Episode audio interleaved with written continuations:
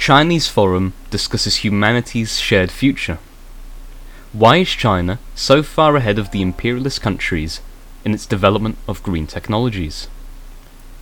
The following presentation was made on behalf of the CPGB-ML to the 27th Wanshou Forum in Beijing on 28th of February 2019. The forum was on the topic of building a community with a shared future for mankind and the development of socialism in the world. It was co-hosted by the International Department of the Communist Party of China and the Renmin University of China. Comrades, during our visit we have seen the great emphasis China is now placing on developing in an environmentally sustainable way, taking seriously the urgent need to preserve a viable living environment and husband the Earth's resources. Great thanks are due to the Chinese people and their leaders for these groundbreaking efforts. The work of developing green technology and of greening our existing industry and way of life is a duty that all humanity owes to the future generations. At this moment in time, however, China is shouldering the vast majority of that burden alone. The reason for this is not hard for us to detect. It lies in China's ability to make and implement long term plans and to subsidize and prioritize the necessary development. The Communist Party government's direction of vital sections of the economy, its continued stable rule, and its willingness to put the needs of the masses at the heart of policy making, all these are key to China's successes in developing a rapidly advancing green technology sector, and in implementing environmental measures in all other areas of Chinese industry and life. It is clear to us that the Communist Party's continuing stable rule, its closeness to the people, and its ability to control and plan as much as possible of the economy all need to be defended and advanced as strenuously as possible.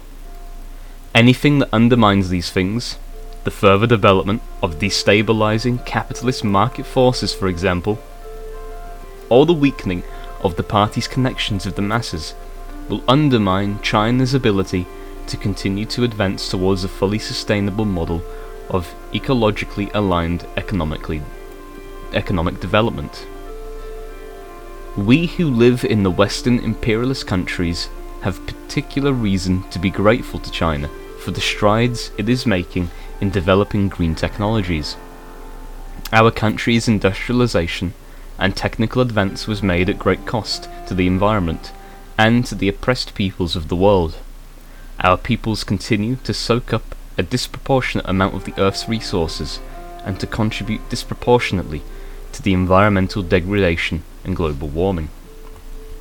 But although most imperialist governments pay lip service to the idea of taking action to slow down and reverse climate change, they are in practice incapable of implementing a single meaningful step towards that goal, no matter how strong or logical are the arguments to prove that they ought to do so. And this is for the simple reason that we live in societies where profit is the sole motivator of production to make long-term investments that may not pay off for decades, or which may never be anything other than a drain on profitability, is simply not feasible for the capitalists. Nor can they plan and coordinate efforts across different sectors in the way that is necessary to tackle climate change. Even creating such a simple thing as a joined up affordable public transport system to get workers out of their cars faces too many obstacles from vested interests and profiteers to be seriously considered.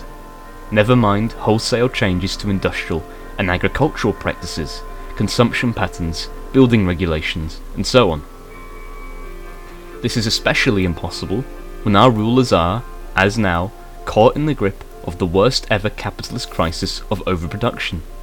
A crisis that is on the brink of a further downward lurch making anything outside of the cutthroat battle for survival and the quest for maximum profit mere air dreaming. More than that, the crisis of capitalism is leading inexorably towards ever more and larger wars. In fact, if not stopped by revolution, it is clear that the imperialists are gearing up to wage a third and even more cataclysmic world war.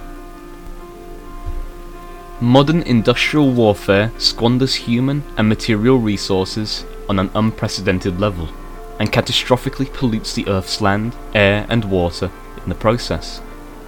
If it comes to pass, a third world war is certain to accelerate global warming. The duty of communists in the imperialist nations is clear. We must redouble our efforts to build the forces that will enable our workers to carry out their own socialist revolutions there is no third way. Capitalism cannot be made sane through reform or persuasion. Only socialism will enable us to plan production and implement the long term strategies necessary to end poverty and war, and to halt and reverse climate change. Humanity's future is socialist, or it is barbarism and oblivion. In the meantime, the workers across the capitalist world will continue to look to China's leading example, and continue to be grateful for the great strides that China is making in addressing the urgent problems that face humanity. I hope it will not be too long before the British workers are in a position to join them in that effort.